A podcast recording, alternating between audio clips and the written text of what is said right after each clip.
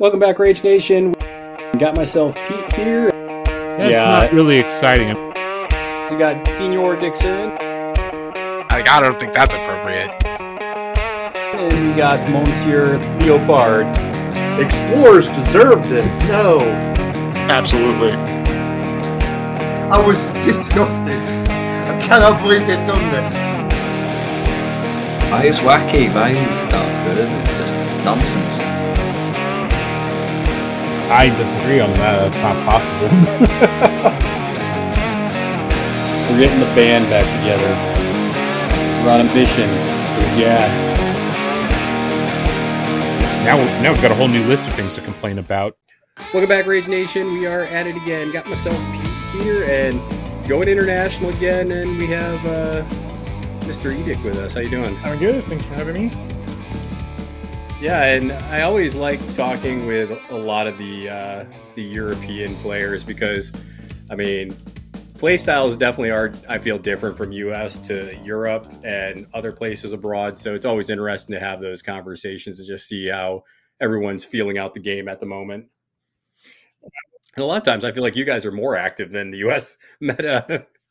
I think we uh, mix our metas more than you guys. Uh, yeah, That's probably a thing. And also, the um, Vassal is quite live in Europe. Quite a few people on Yep. Vassal as well. So that might be it. Yeah.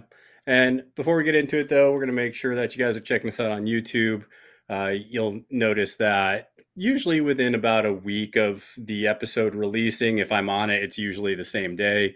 Uh, the podcast episodes will actually uh, pop up the same same day on YouTube. We're doing video recordings as well, so that's just it. A lot of people like YouTube, so we're just using that to uh, get more content out there for people. We'll start doing some more Malifaux specific topics and events that aren't the podcast um, as far as putting them on YouTube, but things definitely gotta gotta smooth over before we can dedicate more and more time to YouTube content. Uh, but make sure that you guys are checking that out. You can also see us on Twitter and Instagram. We got the Discord channel. Uh, depending on which day and what things are happening, that's very lots of things going on there. And then finally, if you want to support us directly, you can at rage, patreon.com slash ragequitwire where you can support us for as little as a dollar. And before we get into our main topic about just talking about traveling to foreign metas, because that's what you and I are going to discuss, I would like to kind of get your initial reactions on these keywords that have been revealed because I think do, I think we have all the keywords, at least some of the cards spoiled. I think, Uh, at we? this point, I believe all of them have, have been spoiled. Like probably core boxes and a model or two, something like that. Um, Mhm. Well, uh, I'll leave witness apart because we have the full keyword and we did play against it. Uh, Yeah. Yeah. yeah, and for, forget witness. I mean, generally speaking, and obviously it's different once you play against it. Do any of these keywords seem to you the same power level as witness, or is witness just kind of above all these? I'm not so much on the uh, witness as a boogeyman uh, hype train. Uh, I think it's very Good. strong, but I think there are exploitable weaknesses to it. Uh, but I'm not too experienced against it. But like four or five Sure. games, maybe five, for sure. Uh, anyway, um I like the uh, anger keyword. it brings Oh, I love it. wide of lot of cool text to uh, value. Uh, Antimo is a proper beater. Uh, we've got Take the Hit and Extended Reach, I believe, on the Yep. Shell Boys. Um, Yeah, and also the Master is really cool. And some there, there's a lot of cool things you can do with uh, the combat. I want to bring a Bushwhacker and reel in a pit trap into people and then charge them with the whirlpool trigger, I believe, where you place people around. So you get a three, five, six damage track with the pit trap and injured as well. Uh, it's quite expensive because you need the trigger for that and it's not built in, but it's a really fun thing I want to try out. Um, the guild keyword looks thematic. Um, I'm not uh, so. um, I have a bad thing about the Watson. Watson seems very much over over the top. Um, but I I'll be glad to be proved wrong about that. And the uh, outcast keyword is interesting. It doesn't look uh, bonkers right now, but we need to see the rest of the models. And I'm very interested in the Neverborn Resident keyword. It looks very schemy, um, Yeah. which I didn't expect from uh, a more or less Nephilim uh, kind of crew. yeah, you wouldn't think Yeah. so.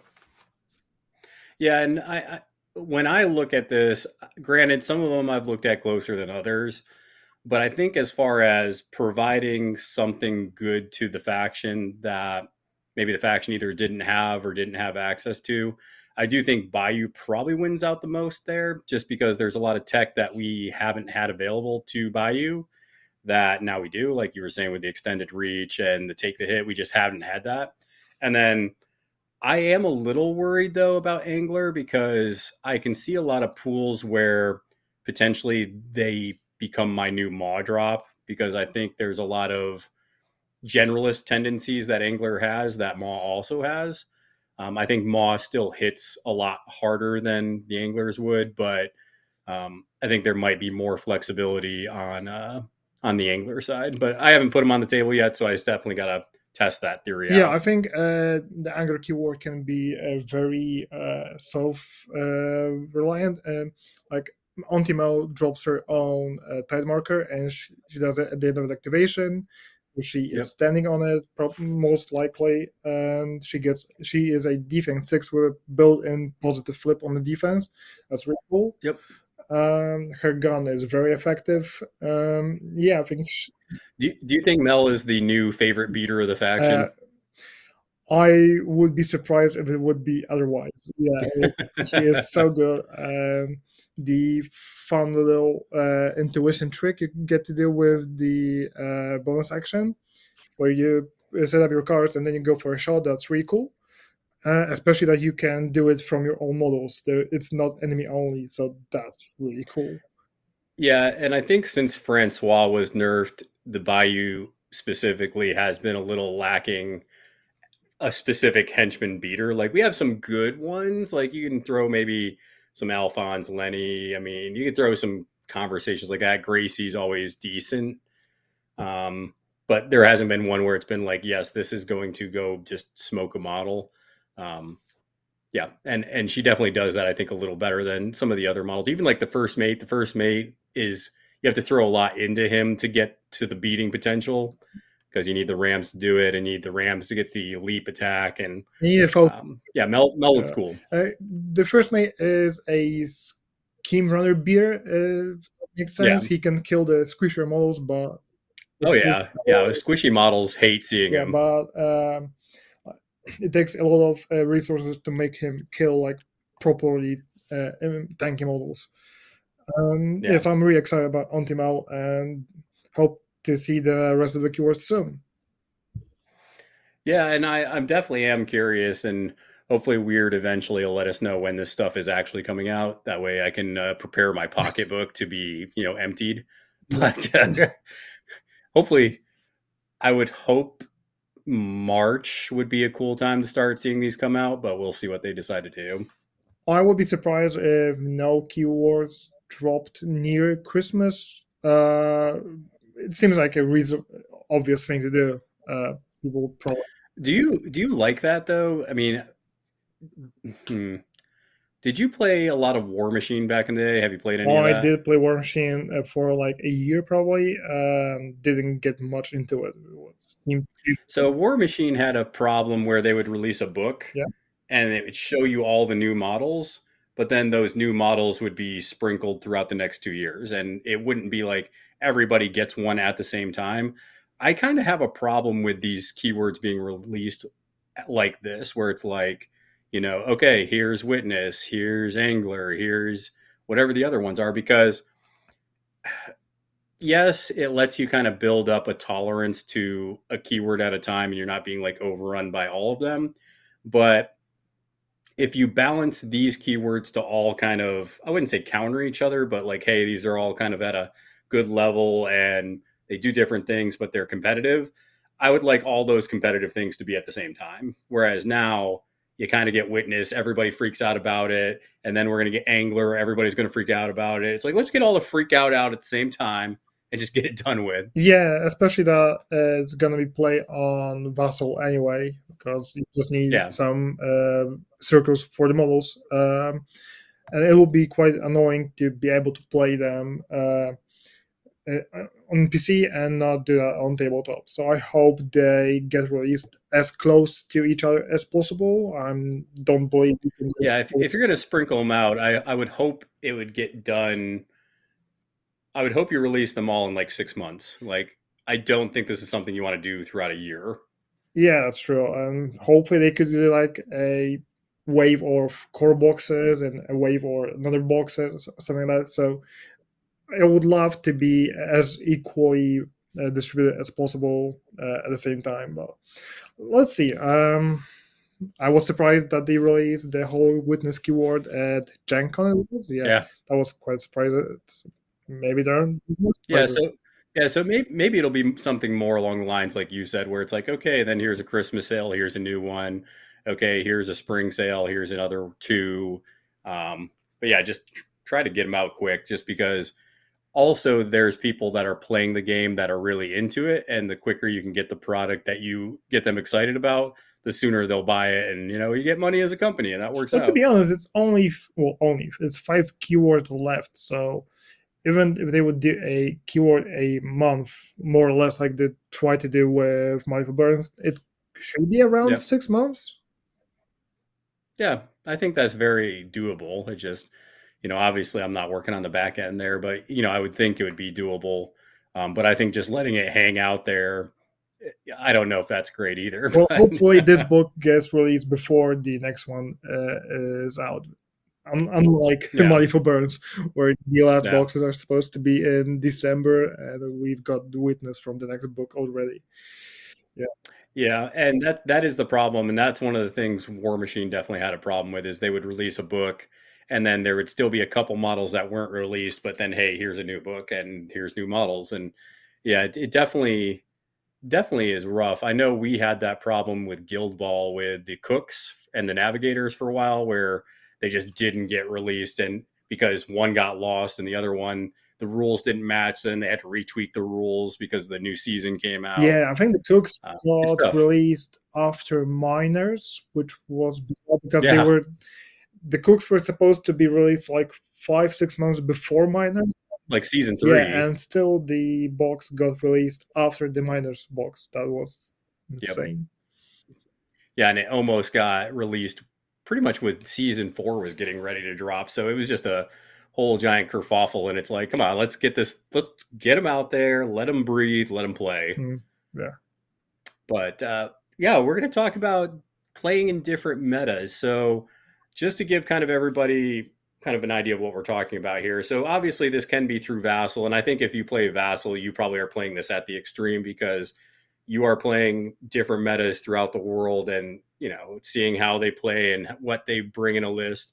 Whereas I know playing in person, I generally travel around the country for bigger events. So I've been like Captain Con, just came back from Houston, and I play in kind of far reaching local metas. Like I'm in South Carolina, but I got to travel, you know, four or five hours to go play in like Atlanta or somewhere in North Carolina or somewhere in Florida. Um, so where are some of the places that, well, first off, where are you centrally located so everybody knows?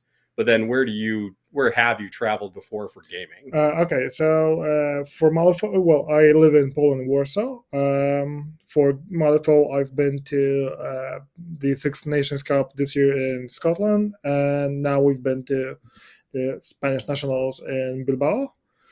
Um, I did some traveling uh, with Guild Ball. Well, we've been like all around Europe with that. Um, Yeah. But for Malifaux, it's way different because uh, you the table is much more uh, defining for the game than it was in Guild Ball. Um, uh, I did post some of the tables uh, on the Discord, but for example, the first table I've been playing at was a full swamp table.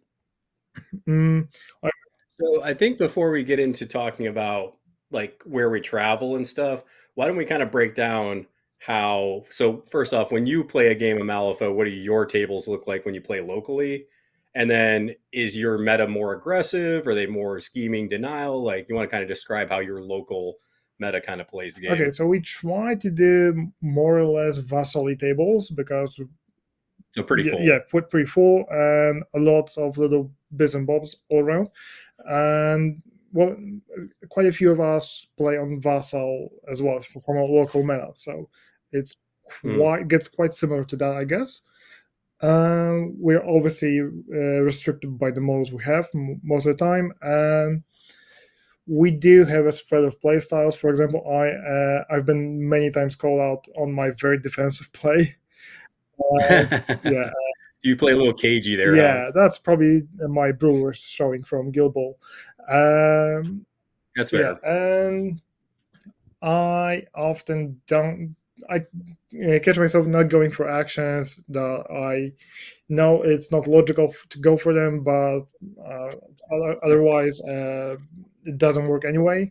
For example, uh, Sure. Radek, uh, he lives in the UK, and he um, he is a very aggressive player. He is not afraid to flip cars, and it often works out for him. And that that's a good contrast be- between him and me. Um, other than that, I don't think I'm too killy in Malifaux. I like to play a bit more uh, schemy, uh, controlly, and that kind of thing. Uh, but we do have some very aggressive players that just go all hammer and yeah. Um, Yeah, and I think I noticed that even in your list building, um, because I noticed that when I think one of the ones I noticed that in was Brewmaster Two. Um, like I was like, yeah, slam two or three, you know, fermented river monks in there. You're like, eh, sometimes I bring one, and I was like, what? yeah, uh, it was a uh, idea. I, I had a few games against Next Kids, and it quickly was obvious that monks simply die uh, against Next Kids, so there's Yeah. no point in bringing them.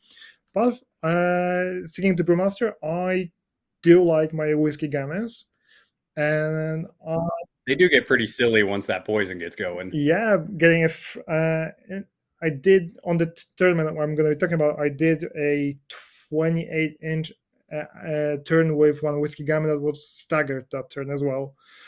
Um, yeah, I don't bring the golem all the time.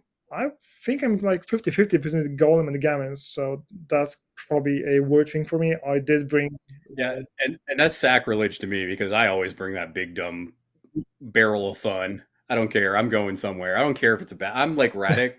I can have the whiskey golem loaded up, and I'm like, this is probably a bad idea, but let's go. Let's just go. yeah um i've been i did bring one sparks to brewmaster as well and i also did bring Okay. uh, bow so there's a quite a few different things i probably do with brewmaster but yeah that's the whiskey gammons uh, instead of the golem is probably a good showing of how i tend to play Yeah, I like the whiskey gammon. They they do a lot in that list for sure, and as long as they don't get focused down, they can do a lot of work. Um, they are a little fragile, but that's okay. yeah that's true um but uh, so that's me um So just so, and I think you already know this because we've talked quite a bit, but just for the listeners, which if they've listened, they probably already know this, but I'm a pretty aggressive player.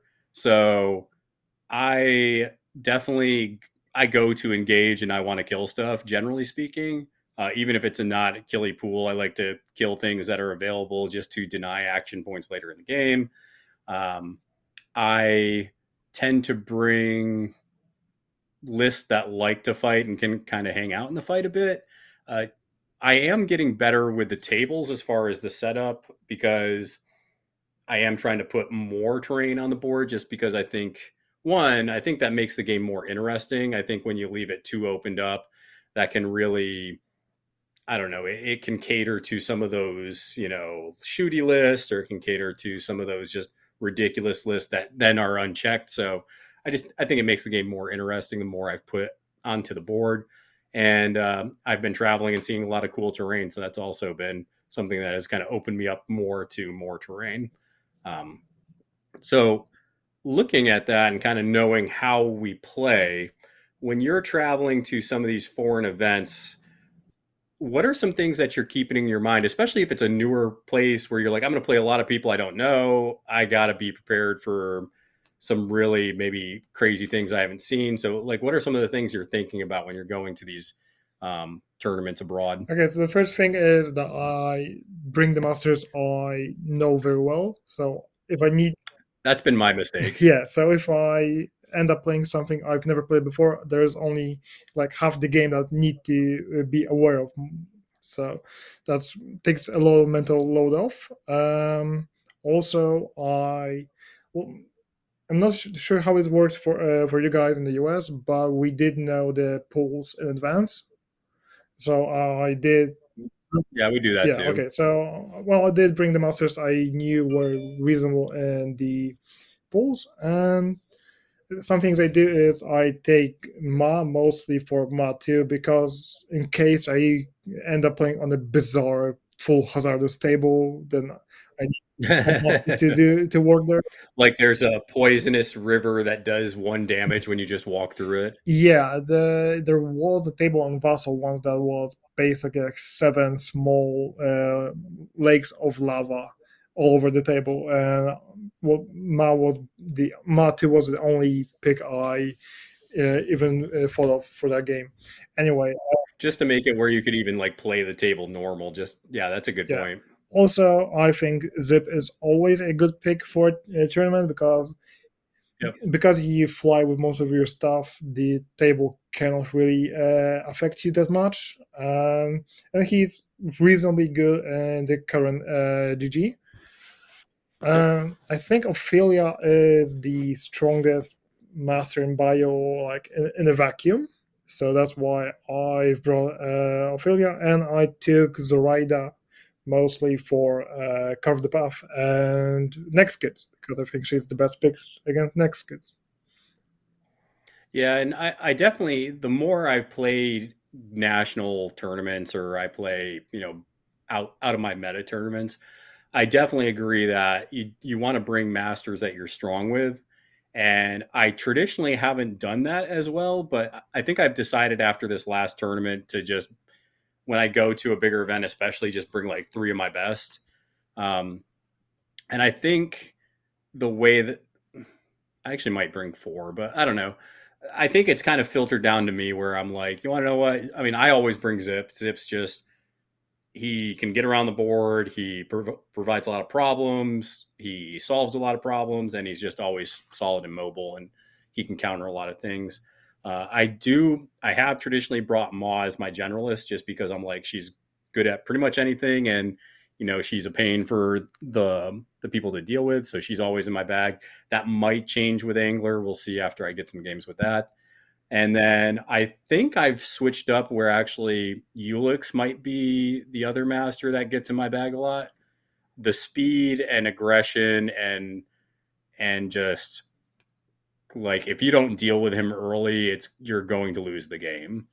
So there's there's times where depending on what I have in my hand and how the turn is kind of progressing, I really can decide to go super aggressive with him and be like, I'm going to delete one or two models. Or I can be like, no, I don't have the cards. They're playing a little cagey, you know, maybe like yourself. And I'm like, let's kind of skirt quickly around the edge and go get a scheme because I've had turns where I've literally been at the top of the board and within two activations, all of a sudden Ulix and another like War Pig or Swine Curse is now at the bottom of the board. So it's super reactive, um, a lot more fragile than like Zipp is. Obviously, Zipp has concealment and stuff, but I I like uh, I like the raw power and quickness of uh, of Ulix. I actually am exploring Zoraida two to go into possibly my tournament bag. I'm not familiar with her as much yet, but I like her a hell of a lot better than Zoraida one. I just can't do Zoraida one. I refuse to. Yeah, um, uh. I used to be like that for a long time. I didn't want to play Zoraida, and now I think she's really cool. Uh, but I do agree that Zoraida 2 is way better than the people think she is. And she I think I think especially in Carve, right? very Carve, she's kind of ridiculous. and she is so much fun to play. Uh, there's there's Yeah. so many things you can do with her. It's fantastic. Yeah. Yeah, because I've literally been denying myself playing her in Bayou because I hate obey obey masters, like specific obey masters. Um, I don't mind if you have like a bonus action or some kind of cute little obey you can do, but when it's just like, oh, my master wants to obey three times, it's like, no, I'm not interested in that.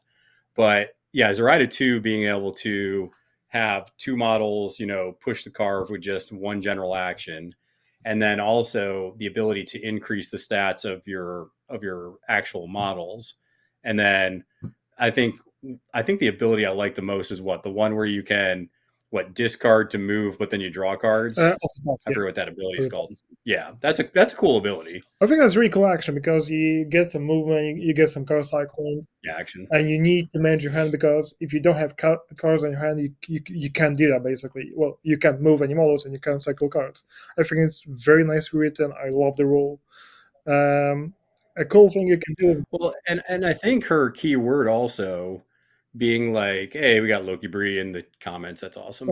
But l- looking at it with her key word, I think not only in Carve the Path, but I think the area where um, where you have to kind of sit in areas and you have to kind of control them. I mean, you can't really push bad juju around. You have the Waldgeist that you know you can't push around. So you literally have to kind of either delete the models or go somewhere else. So it's it's going to be interesting to play her because I think she does play different than a lot of Bayou Masters. Yeah, uh, I forgot to mention the, the last master I brought to uh, Spain was Brewmaster. One because I love Brewmaster is the master that got me into Malifaux in the first place, but he is also brilliant in covered ops, like absolutely brilliant. Oh yeah, yeah, Brewmaster. If you wanted to, and I think I don't know, some boards I have a problem dropping him. I actually didn't drop him in Houston just because I I literally the pools I wanted to play him, I couldn't find a bo- the board I was on. I just couldn't drop him. They just there was too much just scattered terrain and big terrain, and it wasn't doable. And I, that's my problem with him is I like playing him and he's good, but the board can really hose him down. Yeah, there's a lot of uh, different things that can uh, ruin the Brewmaster game, uh, a Moonshiner game. One is the table, second is wedge uh, deployment, and also uh, a few hazardous terrains uh, around, and it gets very tricky to play Moonshiner. Uh, Yeah. So it's it can be difficult to find a game for him, uh, but once you get him on the table, he is absolutely amazing, and probably He is. worthy of a nerf. Don't touch the brewmaster. He's do he's fine. Um, do you think you being a more defensive player and countering player, do you think that's better when you go into a foreign meta, or, do you find that sometimes that hurts you? Um, to be honest, I'm not sure. I think I think playing defensive gives you more opportunities during the game. Uh, because if you go all in, it can be over in turn two. Um, either way. Um, Yeah. but also it gives me more time to feel out the opponent, how he wants to play the game. Um, yeah, I think it might be a bit helpful. Mm, but also, I think Bayou doesn't have the tools to play super aggressively right Yeah. now. That's fair. Uh, well, well, Ophelia for sure does, but the tables I've played at didn't allow that anyway. So, uh, Yeah, and I, I think that's a good point because I so I am aggressive, so I do like want to go fight. But when I'm playing against either a matchup where it's like kind of rough, or if it's a matchup where you know I'm not sure of the player and how they're going to play the game, I, I think I will defensively play aggressive if that makes sense. Basically, I think the best example of this was in Houston. I played against Nick and I played Zipp, and he was doing 10 Thunders. Of course, he brought the, you know, you get no triggers upgrades, and he was playing Yoko 2, so that was a pain in the butt because there's that stupid Bill uh, Hinamatsu slingshot that, you know, they can do. So I, turn one and beginning of turn two, I played super passive. I just kind of really went up a flank and there was this huge like height six wall that you know there was like a little causeway that created. So I basically filter a lot of my models behind that. Um, just to avoid, you know, Fuhatsu and some of the other ranged bullshit. And basically, it forced Nick to overextend Hinamatsu. And turn two, that allowed me to take Zipp and take Maris and throw Hinamatsu into a pit trap because I brought a bushwhacker out of keyword. So I was able to then aggressively go after this model. He feeds in another model. Okay, I'm going to feed, you know, aggressively take care of that one. Um, I mean, I ended up losing the game, but it definitely was an interesting back and forth. Um, I think Hinamatsu does have the up in that in that matchup personally, but um, Ten Thunder is going to be a little rough for Bayou. I found. Yeah, that's true. Uh, Zipp is very. Um, there's, I think they have the most uh, laugh of models in the game. So that's the first issue. The Yeah. relentless trigger uh, upgrade is also very scary for Zipp.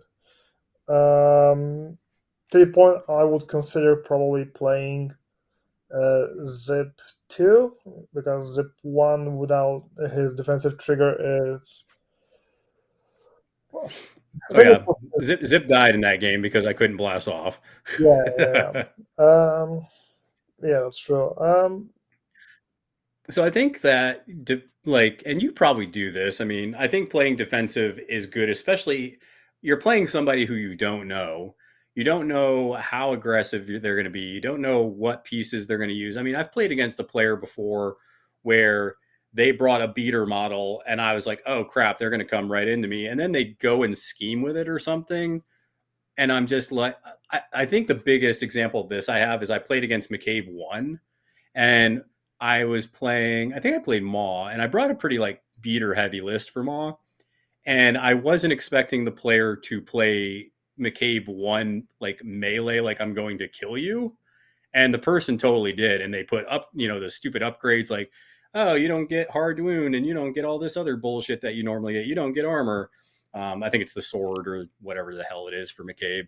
But yeah, he just like two activations killed Gracie because of that. I was I was just so I was so brought aback because I I hadn't seen McCabe played like that. Traditionally, I've seen McCabe used as a scheme runner. You know, you got riders going around, you got you know hucksters putting shit around, and that was the first time I really saw McCabe used in that aspect. So I think it is good to play defensively, but keeping your eye out for different options on engaging and you know t- possibly taking a model down. Uh, yeah, that's right. I remember my first game against um, uh, McCabe 2. Uh, I did Yeah. play a few games against McCabe 1, and the, the McCabe 1 player tends to play in keywords mostly. And obviously, ten, and it was 10 Thunders as well. So, um, So did, did McCabe two touch you with like a Jorogumo or something? uh, now it was a Explorers McCabe 2, but uh, Ah. seeing three botanists with upgrades uh, Oh. wow, that was something else. Uh, defense, a uh, like- I re- were you like I immediately regret my decisions. yeah, I remember I did take uh, it was symbols, and I took Zipp one to drop my pianos near this uh, symbols of authority to block them out. And suddenly it was obvious that botanists can remove markers quite easily, and they have a 24 inch movement during a turn. And uh, yeah, and I couldn't kill them because they were defense eight and size five, so Zipp couldn't do anything. Yeah, that was So was the traveling to these national events and playing uh, and playing on Vassal, is that where you developed your hatred for Next Kids? Uh, it's well, uh, when we went to the Six Nations Cup, uh, Bobber was our. Because I think you do hate Oh, yeah, Next Kids. I think you have you passionate, have Uh, so I did play a lot of a lot of games against Next Kids uh, because Bobber was uh, training them before the Six Nations, and gotcha. I- Nothing like getting tuned up and playing the things you hate. Yeah, and but they did help me to develop some kind of idea how to play against them in the end. So Mhm. that's some bonus. But I always think about next kids when going to an event now, and I know I need to bring the right and stuff like that. Mm, but yeah, I did play them on Vassal thing like twice, and It wasn't. So so what specific problems do you think like if I if I have if I'm in a local meta and I I'm going to travel and I could possibly come against these next kids, what are some of the problems that you're like here's why they are pretty rough to play against like just kind of explain just for people who don't maybe know. Um it takes quite a lot of effort to kill anything and it's like 12 models I believe and all of them are surprisingly tanky and they are also quite killy because once you get a parasite, you are most likely not going to defend from attacks. So all they have a massive volume of attacks, and it doesn't matter if it's two, three, four on a ranged shot. It's going through, and you're getting shot at like six, nine times a turn from the masters alone. That's zero soul stones in the vest that's yeah. shooting you up to nine times a turn. And you also have the creeper that's a two, three, four poison, stat seven mm, beer. Uh, also the archivist that can ruin models with uh, demises. There's so many models. There's so much stuff you need to handle, and have you seen the uh, Have you seen the cancerous list where it's like the next kids and McCabe? No, uh, that's mostly because duel masters are not that much of a thing in Europe. Um, gotcha. What, I haven't played. I haven't played against it, but somebody was telling me about it, and they were like, because you know, McCabe has, I think it's minus one or two to your stats if you're within like five of an up, yeah. of an upgrade, and then the next kids can reduce your stuff by oh, like okay. another what two. So it just makes the math like horrible. Yeah. uh, also, the fact that they get to choose where to reduce your uh, duel after you cheat that's bullshit. Uh, hope that gets nerfed in the next era. Uh, just need to wait and see. Um, if it work, I hope it works like Chi because it's it's basically the same thing, but it's a negative instead of a positive to yeah. duel. Why is it different? I have no idea. Um, but it's the fact that it's so many models, they are so cheap and so tanky. Um, I, I didn't realize it. I think I was talking to you about it before, but it's just it's the AP efficiency, right? Because you have three masters, so I mean that's nine actions that, like you were saying, you don't even pay for. Yeah. And then the totems are you have two of them, and they're pretty decent.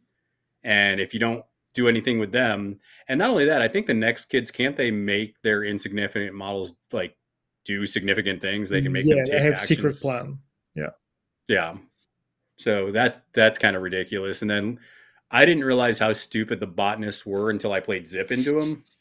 Because I was like, cool, I can at least attack your size. And they're like, well, I'm like size four. I was like, balls. like, this is just terrible. I mean, Zipp usually is the get around like bullshit kind of guy, and yeah, they were pretty rough. Yeah, that's true. Um, uh, yeah, next was half of the uh, reason I took Zoraida to the event and I didn't play them. Uh, I don't think anybody played uh, Next Kids there, and that was surprising to me. So that's the possible different yeah, Loki Bree was also like, yeah, and the roots are also super annoying. Uh, oh yeah, yeah, forgot. Yeah, I didn't forget about roots because you can't move because you can't move them, right? Yeah. Uh, also, uh, when a botanist uh, eats a corpse marker to heal, he heals uh, three, four, six health, I believe, because it's one to four. You get plus one. Oh, you, you get plus one from uh, planted roots and cellular activation, and when you get a grow token, you heal another one. So with a bonus yeah. action, he can heal up to full, basically. So do you like Zoraida too because you can increase stats? Is that why? Uh, I like Zoraida too because he, it's the skinny part of her. The increase your stats is cool, uh, especially when you you activate Zoraida, you cycle some cards, you get a good hand, you build some uh, beer up, uh, you make the opponent activate a really like an unimportant model somewhere else, and then you throw your beater into their important models. That's a cool tag. Gotcha. Uh, but against next kids, it's Zoraida one and obeys to remove their uh, grow tokens. Okay. So, do you think so? Traveling to foreign metas. I mean, we talked about obviously bringing masters you're comfortable with, do you keep in mind while you're looking at the pools and tr- getting ready to travel? Do you try to plan for masters that you think you're going to see? So, like, do you plan for witness and do you plan for next kids when you're getting ready for these events? Uh, to be honest, um, if I know the people at the event, event, then maybe, but I didn't know basically anyone at the Spanish Nationals. Uh, I knew my opponent from Six Nations Cup.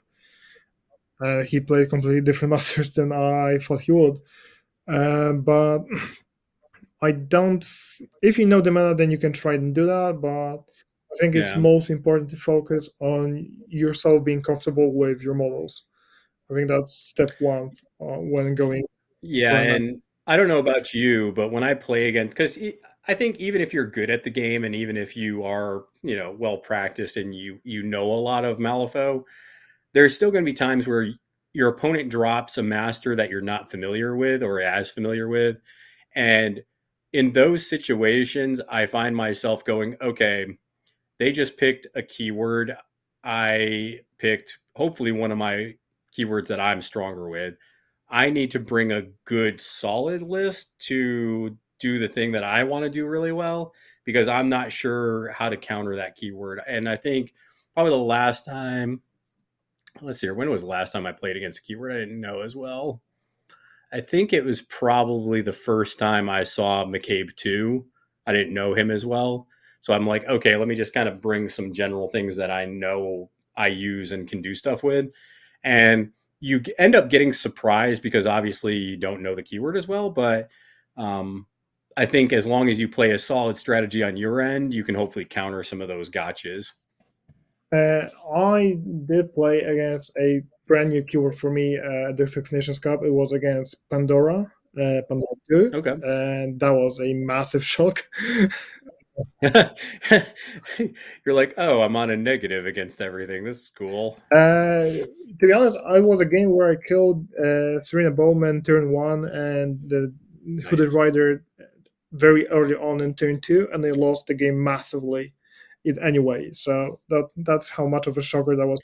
I mean, those are two pretty important pieces. That's like 19 stones, and I killed them very Yeah. early on, losing nothing. And it's and it's a healer and it's a ride with me model that you know does what the the hooded rider does. Yeah. So anytime you can clear off a rider and their healing piece, I mean that's a good turn. Yeah, exactly. Uh, that was a shocker. Uh, well, uh, I was lucky enough to not play anything brand new at the Spanish Nationals, um, but the tables were more of a shocker than the keywords. So that was something I needed to adjust to very quickly. Yeah, I, I think the last tournament I went to in Houston, I didn't have anything that I wasn't f- roughly familiar with. I, I went against a couple bad matchups for Bayou traditionally. Um, a person I played dropped Hoffman too, so that's kind of a little rough. And then also uh, Tara One, I think a little rough for Bayou. Um, so I had to kind of try to fight my way around those two matchups. Yeah, the the only game I lost at the Nationals was uh, against Hoffman too as well. Uh, yeah, So, I mean, what do you? So, and we obviously will look at this through Bayou's lens, but when you you know there's a good master, and you know like you might see Hoffman too, like either Guild or Arcanists, you're like, well, I might see Hoffman two here. What I mean, what are you trying to do when you know Hoffman two is going to get dropped on the table, or you think he might? I don't have a good plan against Hoffman too. I just hope that. Uh, and So my my general plan, and if I if I and once again Iron Scorpius can you know I'm done playing Iron Scorpius because if I played Hoffman too, I would have felt I played Ophelia, which was fine. I'm not good with Ophelia quite yet, so it wasn't fine. But I feel like if I played Maw in that matchup, I like that a lot better because generally against armor like that, I will bring Trixiebelle and I will basically throw the Peacekeeper and other models into a pit trap and just be like, cool, let me just ping you to death. And generally, that's kind of what I try to do is just do as much ping damage as I can. Um, but also, now that I'm thinking about it, I'd be interested to try Ulix 2 into uh, into Hoffman two just because of all the ping damage, but also there's there can be some armor piercing in there. So I would just have to give that a try. I have a trauma playing Ulix into uh, Hoffman because I had a game where in one one peacekeeper activation I lost a war pig that was it was like at half health, something like that. And with Sure. the remaining actions, the peacekeeper dragged in uh, old major and killed him as well. So- Uh, that is yeah, traumatic. uh, so I, I mean, I mean, I I come to peace that old major just pretty much dies every game. You can't really prevent old major from dying. yeah, especially when, when he's hit with like a min five attack, two three times in activation, and it's with, with Ulix one you can keep him alive, but with Ulix two it's not happening. Yeah, that's true. So, yeah, just I think preparing for Boogeyman, but also I've been to a couple big tournaments now, and I haven't seen Witness at those tournaments. So I think not over preparing is also good advice. Like you, you might not see them, you might dodge that matchup. Yeah, that's true. Um, it's top 16 uh, the Vassal uh, thing right now, and one of our players that made it into the top 16 uh, asked me to play uh, against Rezzers because I'm playing Rezzers as well now. And it ended Okay. up that his uh, group is Bayou, Bayou, him with Explorers, and So, so not Never a meta. so no Rezzers yet. So it's yeah, you can't predict what's uh, what you're going to play. Um, so f- try to focus on your part of the game and make your uh, play as easy and comfortable as you possibly can. I think that's the main thing. Because even simple mental load that you get after three games with Malifaux in one day, the third game is going to be very difficult and very challenging. Yeah. Uh, so try. What do you think about? uh Sorry. Yeah. I want to say it's important to try and go easy throughout the day because yeah, you can do stupid mistakes later on. Yeah. What do you think about soloing a master at events? Um, I think it can be done. Uh, if if it can be done effectively on a regular basis, I think that master needs to be looked into. Uh, I think I, in some way, I don't like the Malifaux tournament format that you can bring every master you have uh, because it's a bit pay to win. To be honest, it is a bit. Well, someone who has only two keywords is at a disadvantage to someone that has all eight key- keywords. it's true. Uh, but in practice, you often will not use like half your keywords at, at events, probably because you don't have you probably don't have the time to get comfortable with them. Um, I'm not sure there's a master that in Bayou, for example, like that can uh, so an event Zipp is probably the closest to it. Um, I think there's it's just simply fun to swap it up. So, what do you think the answer for that might be then? So, if you're looking, because th- there's a lot of different ways that you can run this, right? So, I mean, we could go to. I don't think going to a single list is is the strategy. There's a lot of. I mean, if you play any Warhammer event, it's a single list, right? So you almost have to bring like an overall balance list, and then that's when you start seeing units or models not brought. So I don't think that's it for Malifaux, but I could definitely see being like, hey, you have bring three masters, right? And I think that might be more interesting. But then you run into the thing of like, oh, well, then you might not ever see this master brought. So I don't know if, if you have any ideas that you've thought about that. Um, I think it could be interesting to try a let's call it limited format when you have to choose the keywords you want to bring. Uh, but on the other hand, I know it would be very difficult to try and convince uh, long-time alpha players to change that. yeah, I, th- I think Malifaux players are just used to it and they don't want to go back. Uh, there's uh, pros and cons Um, to it, so it's it is what it is basically. I mean, I w- I have played a lot of games, and I think that anytime you there's restrictions, and this it doesn't mean we have to do it for every Malifaux tournament, but I think anytime you make like restrictions, I think that makes it more interesting because that's where sometimes you can see some dark horse masters come out. Like people were expecting to see these three by you, and they weren't expecting to see Wong, and all of a sudden there's Wong doing Wong things, and you know it might not turn out well, but that's okay.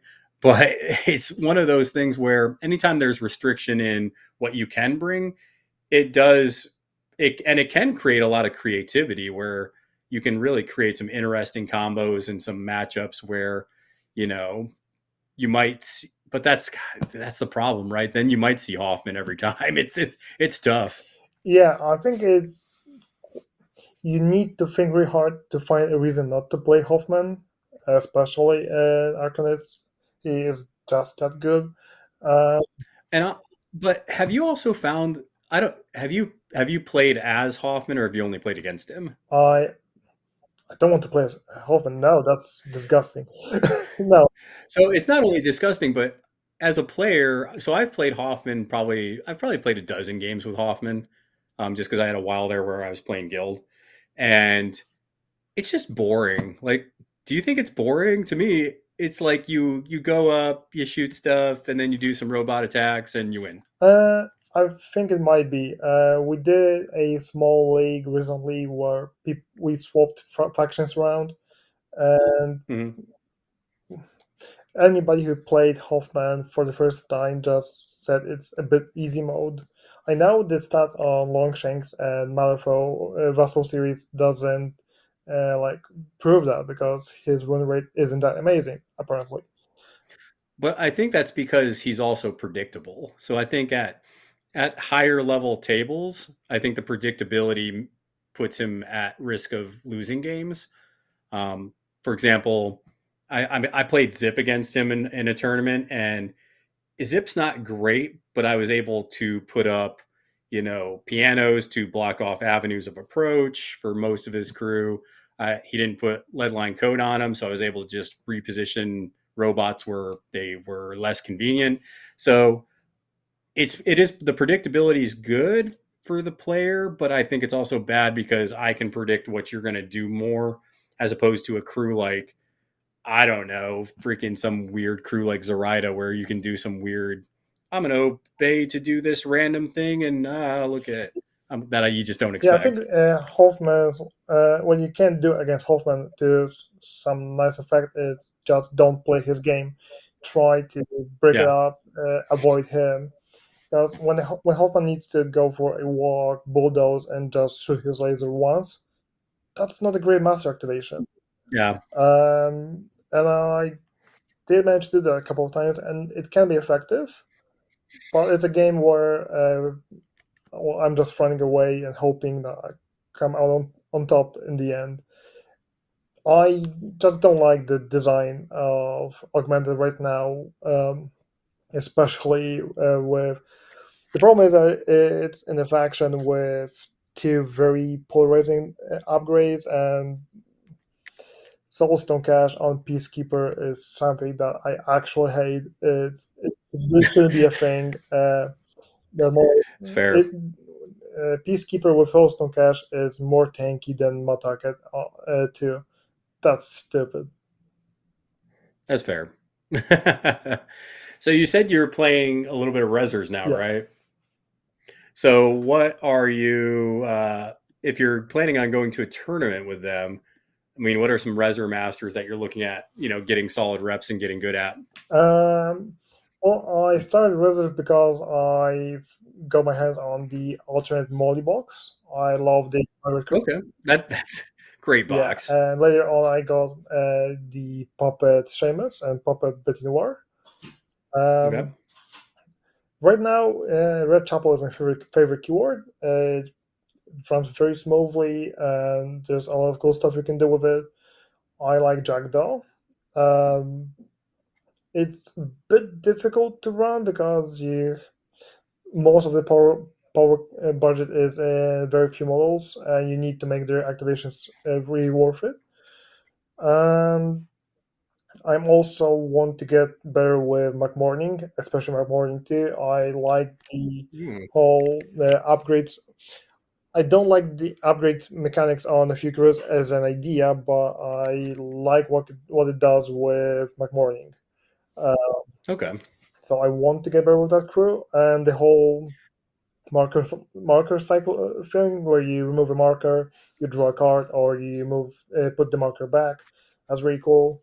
So those are my uh, three masters I want to get good with, and right now I'm probably playing Red Chapel and Tormented at a tournament because I'm most experienced with those two.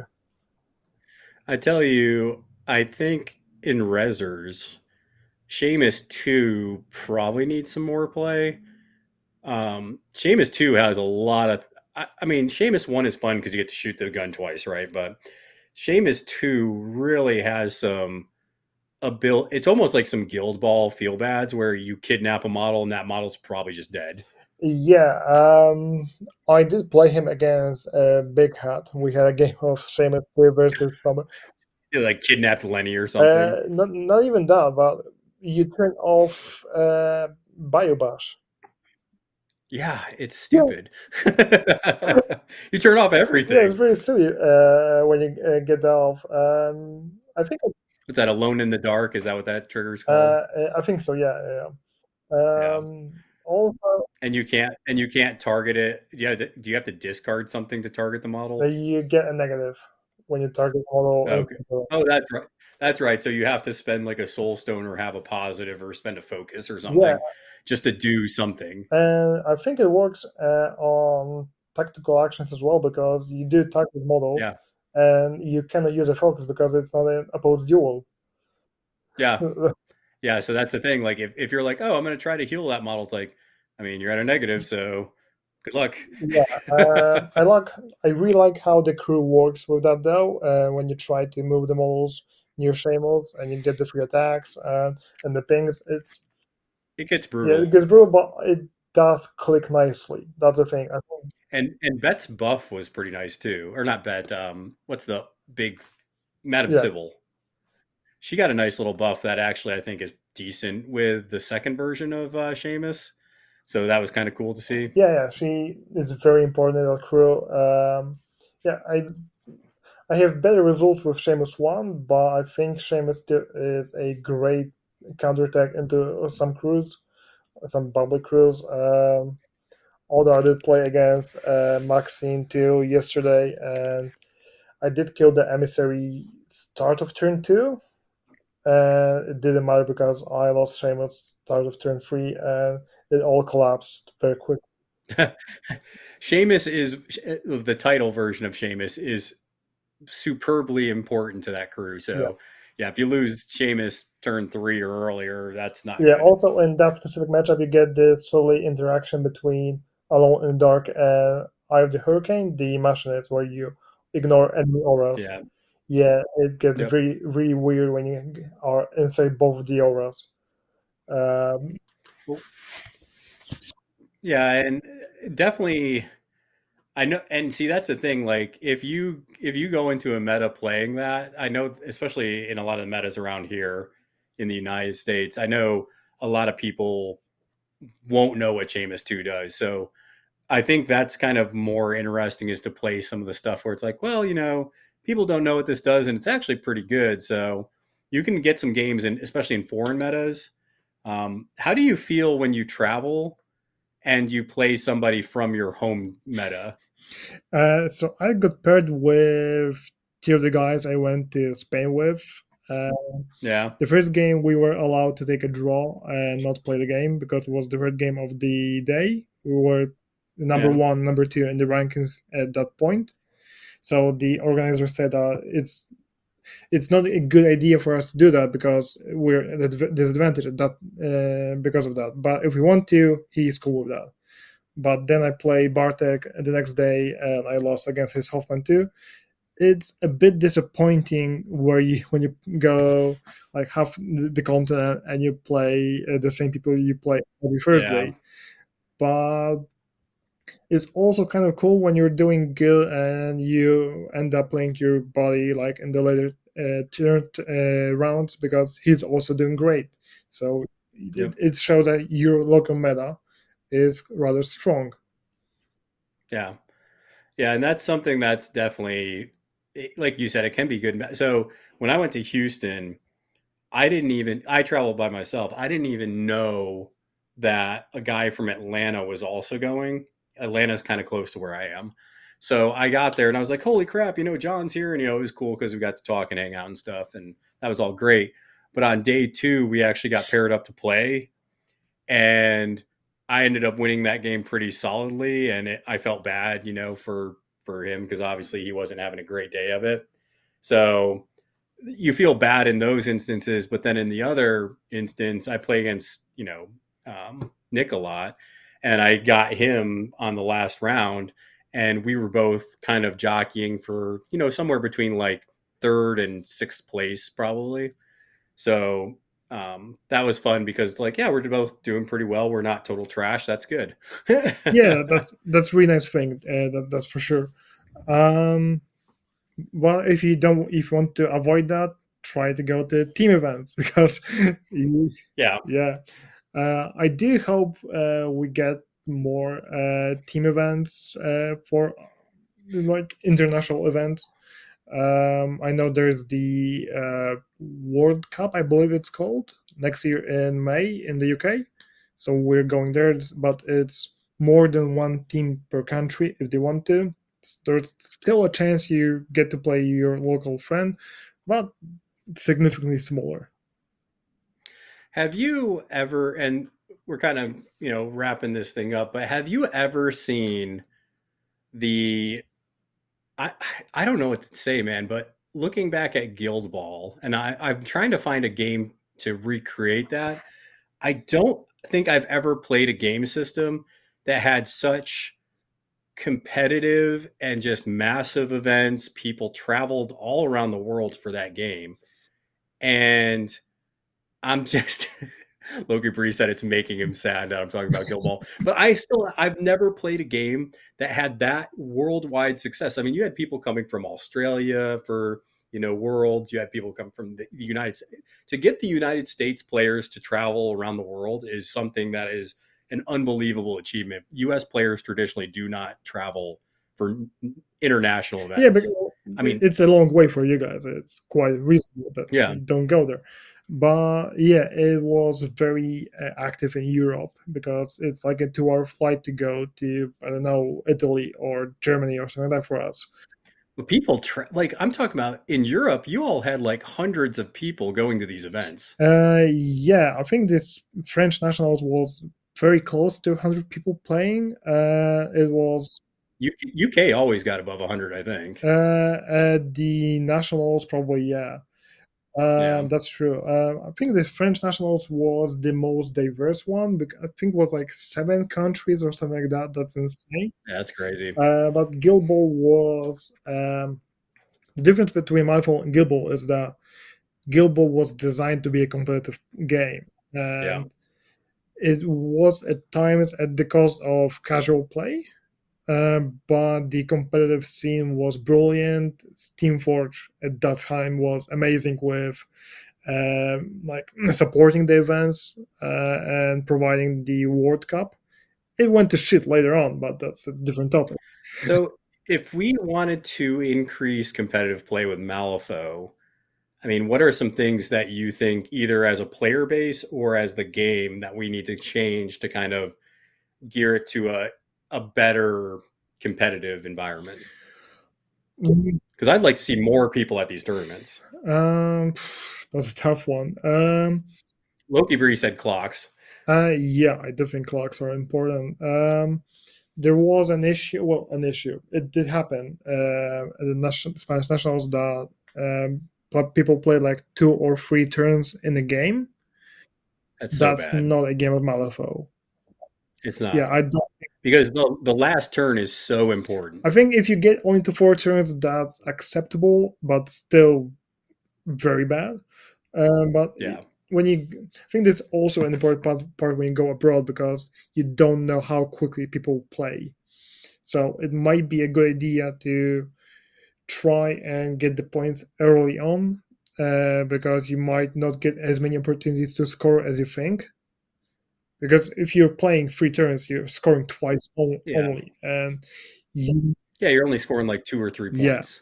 Yeah. and there were there were games that ended like with a three two result after two two turns. So that's that's really bad. Um, and I think games should be played out two five turns. Um, clocks should be a thing because it's not okay when you, one player is playing one third of the time and the other one's playing two thirds. That's also an issue. And I did like the no draw uh, idea in Guild Ball. Um, so Yeah. you always end up Yeah, yeah. Go, keep going. yeah, because right now you can uh, end up with two people having the same result at the end of the event, and it's uh, I think it's div first as a tiebreaker, and I don't think that's the best tiebreaker to decide the winner of the event. Um, and also, games of Malifaux um, tend to be too long. I think it it's difficult to game a clean game of Malifaux in two hours fifteen minutes. Yeah, and when I start thinking about that, like I love Malifaux because it is in depth, and I think that's one of the strong points of the game, and that's one of the things that makes Malifaux Malifaux. But there is a there is something to cleaning it up, right? Like there's some things where it's just like this seems unnecessary, like this seems like an extra step, um, or this probably isn't how this rule should work. Um, and there's also just things you can do to stall the game. I know Loki Bree in the chat was talking about, you know, if somebody's stalling, they know how to run the timeout. Um, maybe they go run their models off in a corner, and you know they're taking longer in their activations. And then if you call them out on it, then you're wasting more time because the TO is coming over. Um, And also, it's just one of yeah, the go on, go on. Good. I was just going to say, so I think there is something for the time factor where you can keep people accountable, whether that's a clock or something else. Um, like something where it's, I think time is something that should be penalized in competitive events. Like if you are wasting time, you should be penalized for that. Yeah. And I, I'm okay being like a person who wants to punish people for either playing slow because they're newer. And it's like, that's fine. You're just newer. You'll, you'll get better and you'll waste less time and you won't be punished or people that are purposely doing it being like hey you can try to stall out but you're losing clock time and you're going to be punished at the end of the game but i also think cleaning up the rules there are some interactions where i feel like the rules are a bit too complex Yeah, that's true. To be honest, I would like to see an errata that's just about cleaning up the rules. Basically, no uh, power adjustments, just clean up the rules. But uh, going back to clocks, um, if we don't penalize or just say in the uh, event that you need to play to five turns and you need to keep track of time, then if you say to your opponent, "Hey, you're playing slow, uh, p- uh, pick up the speed," then you're a bit of a dick because there's nothing. Well, you're the bad guy because there's nothing uh, making them go fast. nothing to keep them accountable except for yeah, you uh, and it's a very feel bad moment when you lose a game because you didn't play the fourth fourth turn or you were stopped mid fourth turn. That's very bad. Um, there were, I believe, two Malifaux uh, Vassal events uh, with clocks, and I did play uh, Ben Jules uh, one round. And Mhm. Ben uh, showed perfectly how people should play with clocks, in the sense that um, it was the, his last activation of the game. It was uh, turn five. He was thinking about his Hoffman activation, how to get the draw, and he went like 15, 30 seconds above his clock.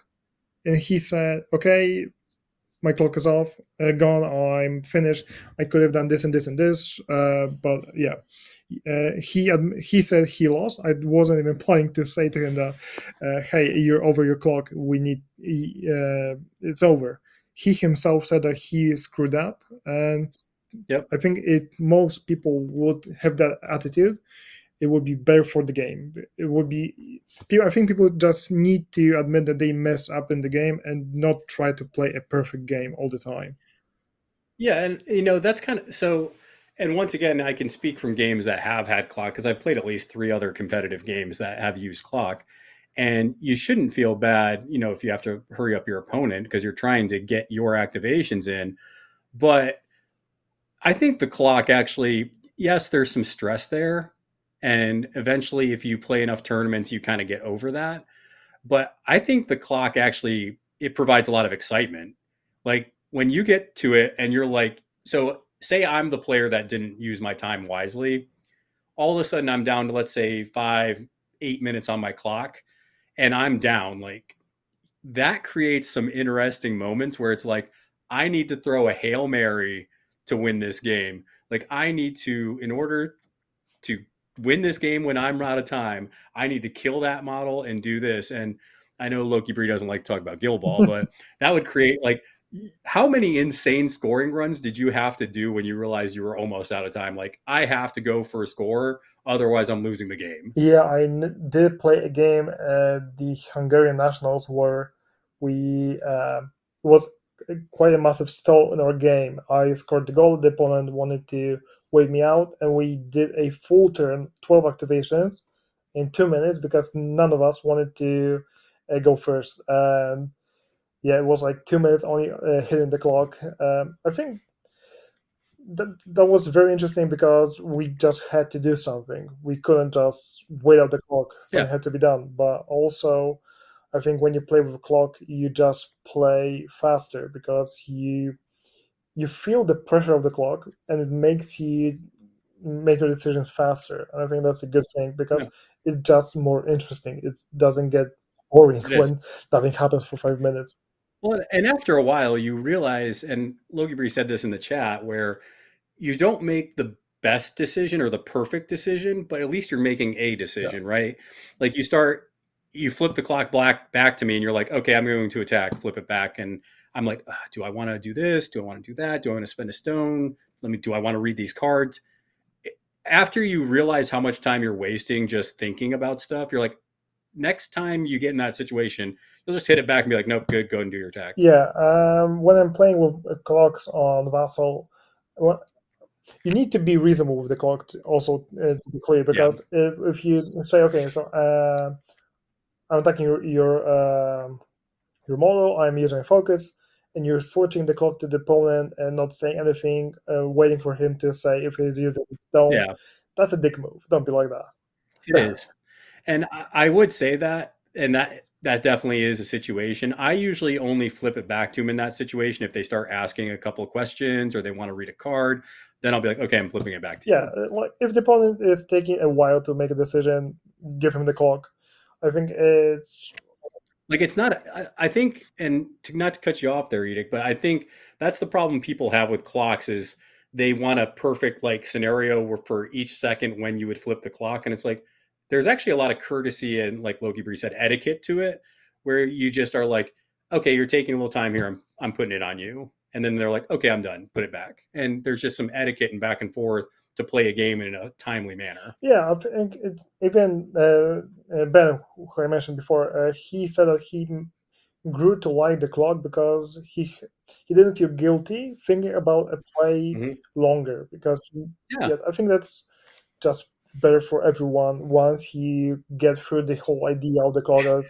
Not as I've sat there in a tournament before, somebody trying to decide what they're activating for 10 minutes, and I'm just sitting here like, do something, Yeah. just do anything.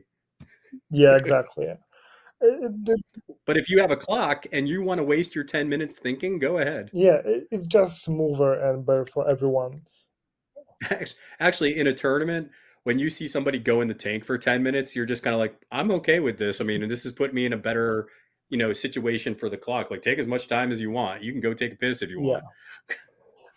Quit that. That's a good question. In a tournament, if you're if you have clocks, if you have to take a piss, do you let you're like, okay, I'm gonna let my clock run because I'm going to take a piss. Uh, well, I think it depends. I I did. Uh, I think it's good managed to. I think it's the right thing to do. But if there is some additional time apart from the game time, like the game is supposed to be Sure. two hours, fifty minutes, and there's like fifteen minute break. Okay, we go to take a piss, it's okay, but just be reasonable. Um, if you need a moment, uh, switch to your time and just let it go. Yeah. Well, cool. So we reminisced. We talked about clocks. We talked about how to you know, travel to these events. Was there anything else you wanted to share, Edic, about traveling to foreign metas, or anything else you want to share about just competitive play in Uh, general? just wanted to add one reason why I didn't take Ulix to the Spanish nationals uh, because his models are big and take a lot of space, and you need to pack into a suitcase for the flight. So, True, and his keyword is Yeah. huge. so uh, make uh, choose your models wisely. Yeah, and that's actually a great point um, because there are you, you do have to think of the likelihood you're going to want to play, you know, that keyword. Um, obviously, I'm I'm liking it more, so I'll probably start bringing it more. But yeah, there are some keywords where it's just like, you know, I'm probably not playing this, and if I'm thinking about it, I probably shouldn't play it. So let's just leave it out of the bag. yeah, exactly. Yeah. Also, pro tip: uh, carry on your models. Don't check your models. Yeah. Um, We've had people lose their models uh, in transit before.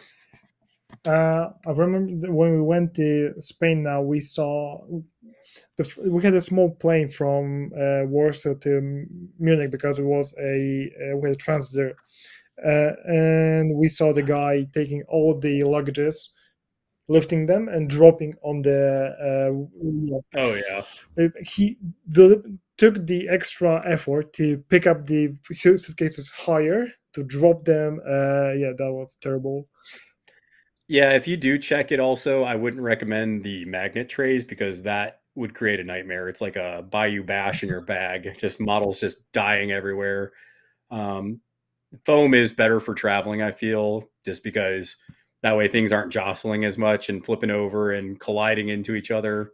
Um, yeah yeah that's yeah. true um yeah but i think the best advice when uh, going to a foreign mail is to pick the keywords you're comfortable with and Yep. don't take extra stuff there's basically no point it's just more stuff to drag around yeah there's really no point um, Yeah, play you, when you go, especially you get to rounds like three, four, and five. If you're going to a two day event, uh, you want to play your best stuff. You want to play, you know, when I was playing Guild, I was playing against a really good player. I knew I had to drop my best masters. When I played Bayou, I'm like, okay, I can't dick around and play Som'er here. I need to play my best master. You know what I'm saying? although like you're going to play good players. yeah i think there was a podcast where you did take Som'er against a good player because you just wanted to play Som'er I did. It was bad. I got I got Raffle Stomp, Maxine, and Jedza too. It was rough. Yeah, but I did the same against uh, Bartek and his Hoffman. I just wanted to play Mah Tucket, and it was the last game she was viable in, and it also didn't work out. Yep, and just know that you're going to have some bad matchups, and you got to try to fight out of them. That's that's the best advice I can give playing in foreign metas. You're going to get somebody's going to drop something you weren't expecting, and you just got to try to fight out of it. Uh, play just be prepared to play stuff you didn't see before because yeah, yep. But that's the fun part of the game, Yeah, isn't it? Where it's just like you get to see some cool new things. yeah, that's true. Um, yeah, Well, cool. Well, Edic, I appreciate you coming on. Uh, definitely always fun talking with you and reminiscing of the good old times. And and uh, Loki Bree says thanks too. So glad we're getting people in the chat. Uh, there's actually so for the patrons, this is kind of funny. I think there's a five person cap for the chat when we do these live streams. We haven't been to a point yet where the uh, patrons are fighting over spots, but just know that if more and more people join the live chat, um, you better get in there quick because I think there's only five seats. All right, but with that being said, make sure that you guys are uh, flipping cards, flipping tables, and we'll talk to you all next time.